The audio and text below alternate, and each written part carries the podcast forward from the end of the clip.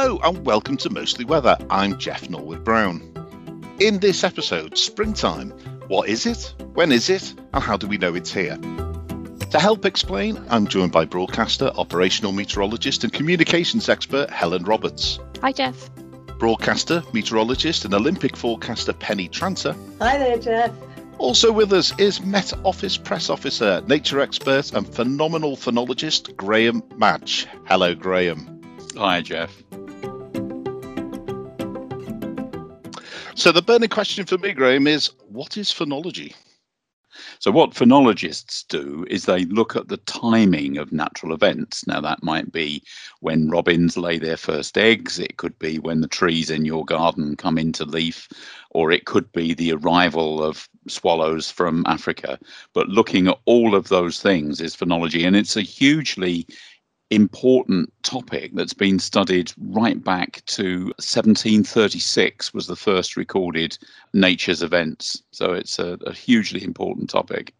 1736 in the uk is it or is that uh... that's right. So it was started the first phenologist was a chap called robert marsham and he was looking at different things around the family estate that he had in norfolk and that gives us just a huge wealth of information about how things are changing. We have so many long running weather observations in the UK, but we have wildlife and climate observations going back nearly as far.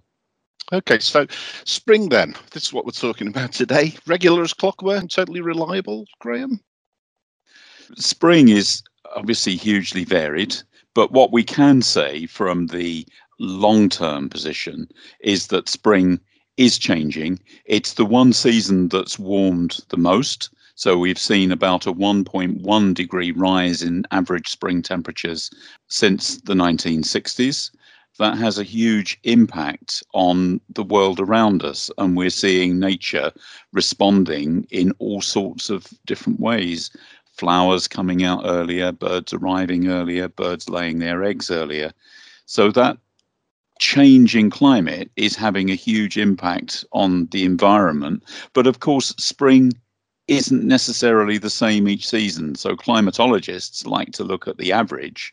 But of course, when you see the variations in spring, even over the last decade, they can have a huge impact on the wildlife around us. So, for instance, last year, 2020, just as we started lockdown, it was quite an exceptional season.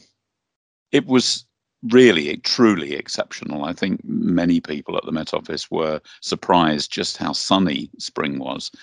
We saw 626 hours of sunshine last spring. That is a record for spring. But to put it into context, if it had been summer, it would have been the fourth sunniest summer uh, right. in the UK. Um, and obviously, that gave wildlife a boost. Butterflies, particularly, did well, insects did well, nesting birds did well as a result. Along with the sunshine, there was uh, a general absence of rain, at least early on, and that really boosted our wildlife. Is this a sign of things to come, do you think, with the changing global patterns? Certainly, we're seeing long term trends that are being reinforced. As I say, cycles in nature are becoming earlier. Studies going back to the 1940s, for example, have shown that robins have advanced their egg laying dates by two weeks compared with the 1990s. But there are concerns as well because obviously nature's cycles have historically worked in tandem with one another. And the concern is that you start to get these nature cycles out of sync. So when blue tits have their chicks, they coincide that with the peak emergence of caterpillars. And if right. those two cycles get out of sync, then you start to have a problem. Okay, well, we'll get into that a little bit more uh, later on in the episode. But I thought what we'd start with today is just a couple of bits of weather lore. Perhaps my favourite saying of all is March is in like a lion and out like a lamb. Now, do we agree with that phrase? I must admit, I've been watching this for quite some time. Um, and I think it, it largely stands. It comes in lots of winds and storms, but goes out fairly gentle, and we're into proper spring by the time we hit April. Do we agree? I think it quite often does seem to hold up, doesn't it? Although I have seen the uh, piece of weather lore reversed. Um, so I think people also say if it comes in like a lamb, then it's likely to go out like a lion. I Oh, doubt right. there's much evidence for that one, but yeah, it can be the other way around. I don't think it's one that you can hang your socks up by, really. You know, it's not going to be completely true every year. I think there are going to be variations on a theme with it. Maybe it's a bit of confirmation bias on my part. So basically, Penny, what you're saying is uh, ne'er cast a clout till May is out. Mhm. Do we stand by that one? And what do we mean by May? Shall we settle this once and for all? Well, I've always assumed that we mean the month of May rather than hawthorn blossom. Yeah, and I've, any- I've any- assumed the opposite, I think. I think I've assumed the, the flower. I wonder whether it's more around precaution than prediction. Yes. You know, so that you make sure that you don't take your warm clothes off until the end of May, or alternatively until the May or hawthorn blossom is out. Yeah, I think um, living in the UK all my life, it's always useful to have the warm clothes handy at any time of the year, really. You know. So, Graham, is there any thoughts from you at all on that? Absolutely. I think it relates to hawthorn, the flower, Mayflower. It's such an important emerging sign in spring. It comes out in April and can be in bloom during May. But I think if you leave changing clothes, my mother tells a story actually of how she was made by her mother to wear winter underwear until the 1st of June. Um, and she's always, always resented that saying because um, clearly she would regard it as being um, related to the plant rather than the month. It seems a Right. bit excessive to carry on winter clothing until first day of summer. Okay, so Hawthorn, that's coming out in spring, we think. So uh, let's have a, a think about what are the signs, especially in the sky, give you an indication um, that spring is on its way. Um, they quite often say the strengthening sun, the sun gets stronger and we have longer days. So by strengthening sun, the sun is not actually getting any hotter or closer or anything like that. Did anybody want to explain what we mean by strengthening sun? we could start really with a with another piece of weather lore which is march winds and april showers bring forth may flowers and we often talk don't we about april showers in the uk and this is certainly one that's got a bit of science behind it because showers are very common during spring and particularly during april and there's a number of reasons for that one is like you say it's about the strength of the sun and it's all to do with the the seasons which come about because of the tilt of the Earth's axis.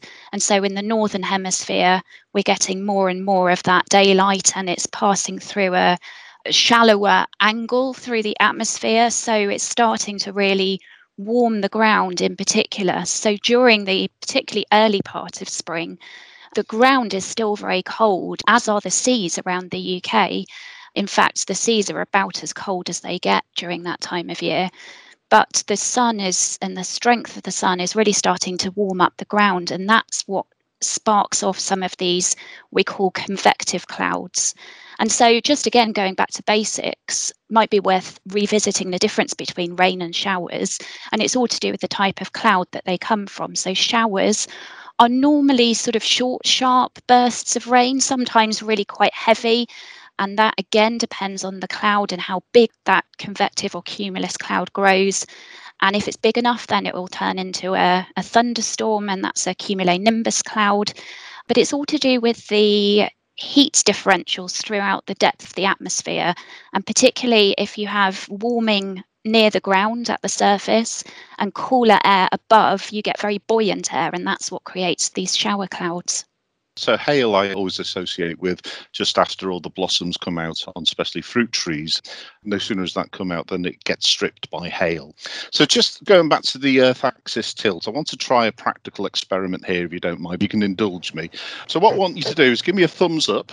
With your thumb, if you can tilt that about 23.4 degrees, a little bit further, there we go, like that. Now imagine that your right hand is the Earth, the thumb is the axis, and your fingers are indicating the rotation direction of the Earth.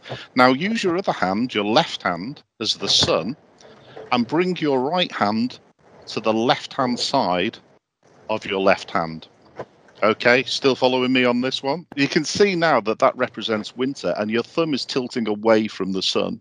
So it's getting less sun strength, if you like. The sun is lower in the sky. Now bring it round to the right hand side of your left hand, which is the sun, and you'll see that your thumb is now tilting towards the sun. That represents summer. The bit in between, the transition in between those two positions, is spring.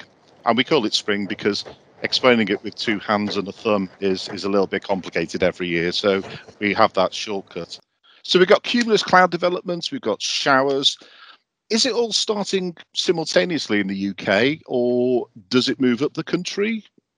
I think it moves up the country and across the UK, it moves from the southwest to the northeast. And the reason for that is we have uh, predominantly across the UK, we have southwesterly winds. So that makes huge amounts of sense that it starts in the southwest and then pushes up towards the northeast because of that wind. I'm hoping that you can hear me because we do happen to have a very early spring shower just following on my uh, window, just up to my left there. But um, yeah, it's quite interesting, isn't it, when you look at the, the research about how fast does spring actually move. And um, I've been doing a little bit of research on this, and uh, there's quite a lot of different speeds depending on what aspect of the flora or fauna that you're looking at.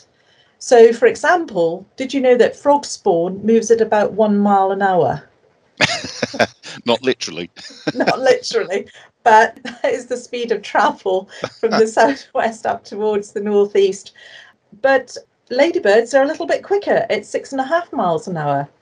Right. So, so this is this is the appearance of these things as as you move up the country. Yes, absolutely some events appear to be more reliable than others in determining the speed of the progress of spring, but comparison with previous years, like Graham was suggesting, that spring may be moving faster now than it did in the past. You used to say that it used to take about, was it three weeks to move from Cornwall to Scotland? Was that about right? Yeah, effectively, that's about right. Yeah. So, Graham, have you seen any signs of that speeding up at all? I think it's normally considered to be about walking pace, isn't it? But I'm not sure that the phenologists are picking up the speed. But I think what we are doing is picking up the fact that those events are happening much earlier. So some events that you would have regarded as happening in April are now perhaps happening up to a month earlier. And of course, there's always the odd curveball that comes into this when you get a freak snow event or hard frosts for a period of time that will sometimes just kill off butterflies and insects if they've come out too early. So yeah, it is quite course, hazardous. Yeah, and of course, we've always had these extreme weather events and nature recovers, but it's different now with climate change, isn't it? Because it's potentially much more extreme, but it's moving that much more quickly. I think we're expecting nature to cope with a lot at the moment. So there's all sorts of crises affecting the natural world, and having to adjust a time when species are already stressed is asking a lot. I just wanted to pick up following on from Helen's question, Graham. Are we seeing some sort of animals and flowers becoming more adaptable than others in order to survive as we, you know, start to see more evidence of climate change across the UK? Yes, that's definitely the case. So some species do seem to be particularly well enabled to adapt quite readily, but others are even going the other way. So there's evidence that some species are actually emerging later because of climate change rather than earlier. So I'm not entirely sure whether the scientists know what the driver is for that. Okay, so we've looked at uh, signs of spring uh, in the air, but what about on the ground and other surfaces like the sea around the country? Penny, is there, what sort of temperature are we looking at for the sea at the moment? Sea temperatures in the southern North Sea are only around about five to seven degrees. So they are below average. Um, so that is really quite unusual. But if you go out towards the southwest, say off the Isles of Scilly, then you're looking at temperatures closer to 10 or 11 degrees, which is around about average for this time of the year. It's just a little bit below, but it really is bitterly cold out there. I certainly wouldn't You're want a be. sailor, Penny, aren't you? So yes. What's it like going out at this time of year when the sea surface temperatures are so low? Well, I have to be honest and say that I'm a fair weather sailor, but, but if you were going out on water uh, of that temperature, then you would have to be wearing some seriously warm sailing gear that would have to be thermal, it would have to be waterproof, and also you'd have to seriously consider doing survival training because if you did fall in water of that temperature, then you're going to cool down really, really quickly and you're going to suffer from what they call cold water shock. So, yeah, I have been out on the sea once and only once when the temperature was of that ilk, but never again because it was far too cold. Because you just get the wind blowing off the cold sea and just every part of you just numbs. And it's just not a pleasant feeling at all. Does this sea surface temperature have an influence on the land then? I'm thinking frosts and snow. Yeah, absolutely. So obviously you've got air blowing over the colder sea, so that's going to lower the temperature of the air.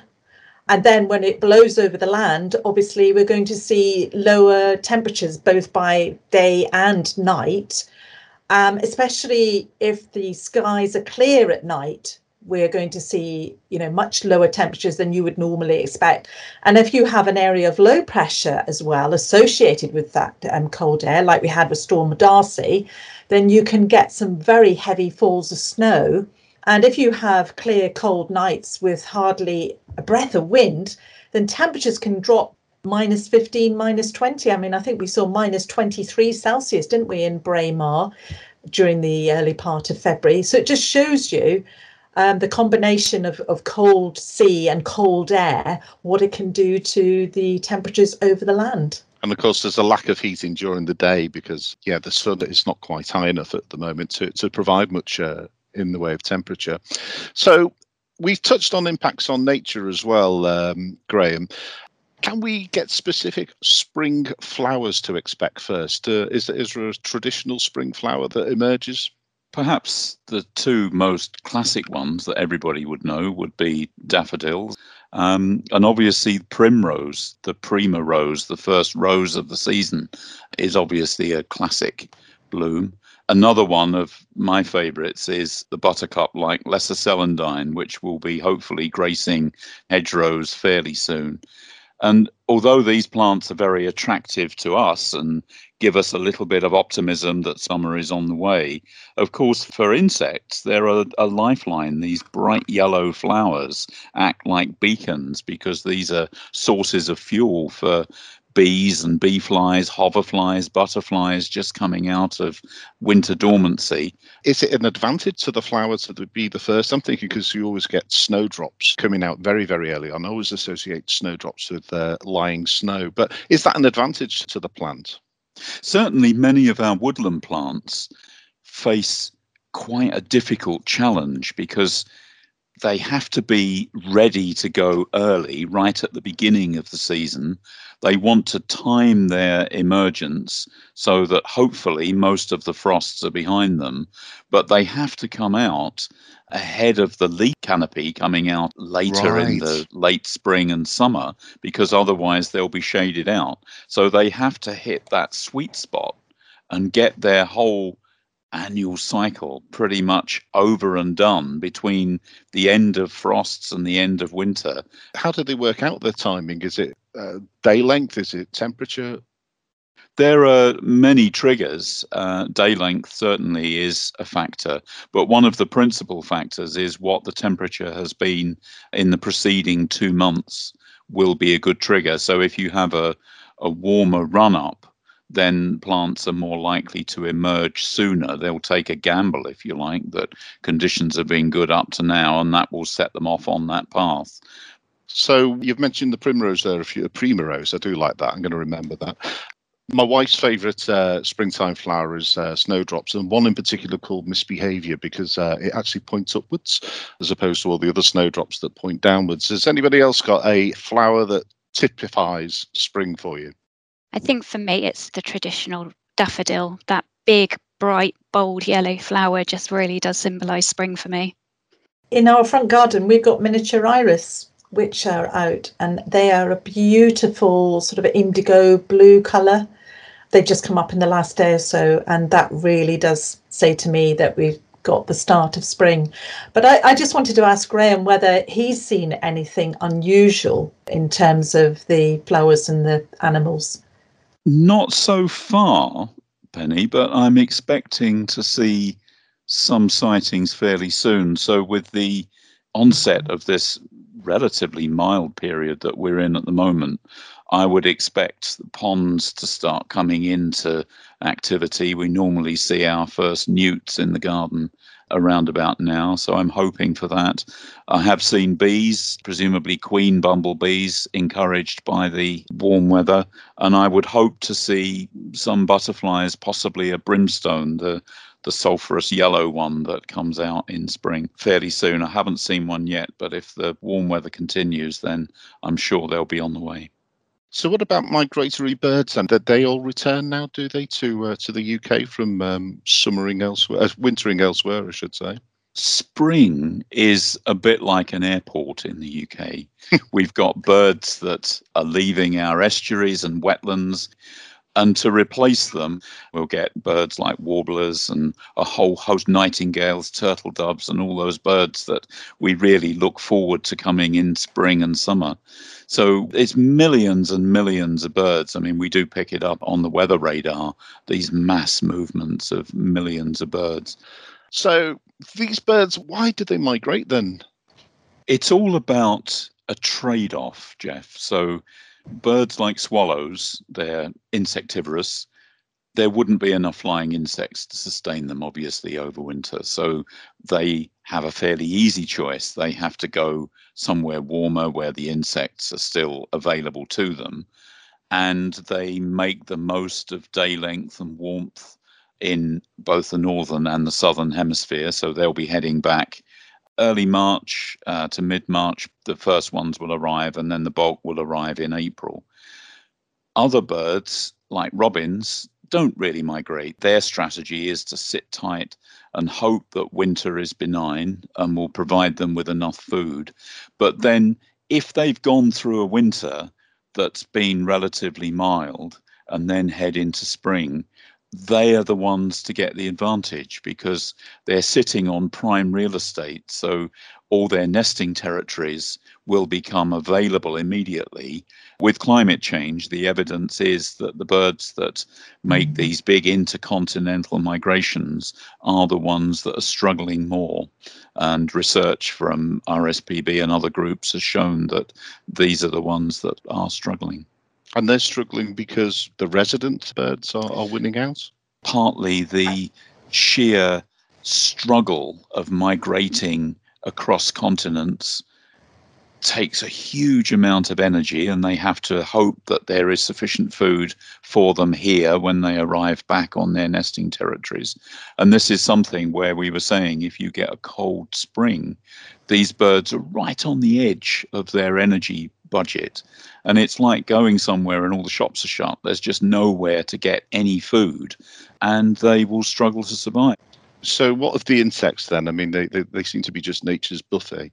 Which uh, insects are we looking for to uh, to signal spring? Well, the brimstone butterfly is a is a favourite. It's very easy to see, bright butter yellow. Um, there's no really other yellow butterfly in Britain, so that's always an easy one, and it's always around in spring. But one of my favourites, and one that we get at the Met Office actually, is um, a little insect called a bee fly. It looks very much like a bee, but it is a fly, perhaps not very imaginatively named, but they're ones that will, um, they have a huge long snout and they're probing flowers for early nectar sources. I know that uh, flying ants uh, are being picked up on the rainfall radar. I've seen that over the last few years. Uh, were we looking into why they were suddenly moving around? Is that going to be indicative of anything? It's a combination, as I understand it, of humidity and temperature. And the reason that they decide to to fly on the one day is not to give us a justification for flying ant day. It's to create so much confusion for predators that however many predators there are around, they can't consume all the flying ants. Gulls and other birds will have a good go, but um, there's always some that get through. So if they were to emerge over a period of time rather than en masse, fewer of them would make it. So it's just a wonderful example of a survival strategy that they're confusing predators by just overwhelming them. Safety in numbers. Safety in numbers Yeah. words. yeah. Uh, Graham, I'm I'm really interested in understanding more about phenology. So, I mean, you sound like you've been doing it for a long time, if you don't mind me saying so. So, you, I mean, you're obviously an expert in it. Just wondered, I mean, if I was to try to learn more about it, I mean, wh- what would you advise to somebody new to the subject? Well, one of the best portals, I think, to get people into it is to look at what the Woodland Trust are doing with their Nature's Calendar scheme. They run a scheme which asks their recorders to look at particular events. So you're you're just looking for certain aspects. It may be the arrival of swallows. It may be um, the appearance of some leaves or hazel catkins. All of those things. There's good guidance there to tell people and inform what they should be looking for and the certain timings that they should be looking for these things. And the information that they get helps the Woodland Trust to work and understand what's happening with our natural cycles. But increasingly, we have been working with the Woodland Trust on their Nature's Calendar scheme, trying to understand how natural events can tell us more about indicators perhaps for changing trends in weather or indeed climate change. I heard about a, a fascinating example actually of a really long phenology record, which is coincidental in a way because it's using the trees that line the cenotaph. And obviously, it's usual to take a, a- a photograph or a video in the same place on the same date every year, i.e., the 11th of September, of November, beg your pardon. Um, and I know we're talking about spring today, but it just uh, came to mind as a really interesting, very long sequence of photographs on the same date every year. And you can compare, I think it's, you might know, Graham, is it London Planes, the trees that are, are Yes, in the that London vicinity? trees. Yeah. Yes. Yeah, you can see year to year, decade to decade, how different that same scene looks on the same day. That's a fascinating example. I've not heard of that, but it is something that is extending into different areas. Part of the scheme is looking at dates when people cut their grass and all sorts of things because as meteorologists we know the value of weather observations but of course these natural events or our response to the natural world are observations that we can gather to help us understand more about the weather and climate so although we might think this is a modern thing, the Royal Meteorological Societies, our partner, were looking to do this back in 1875. So it's certainly not a new thing, but is something that's growing. Well, that's absolutely fascinating. I really hope we don't leave it until uh, November to speak to you again, Graham. So, plenty there to look out for throughout the whole of nature in the sky and on the ground and in the seas that surround us. That's it for this episode of Mostly Weather. My thanks to panelist Helen Roberts, Penny Tranter, and Graham Madge. Also to producer Claire Nazir and editor Adrian Holloway. I'm Jeff Norbert Brown. Do join us next time as we delve into the weird and wonderful world of weather.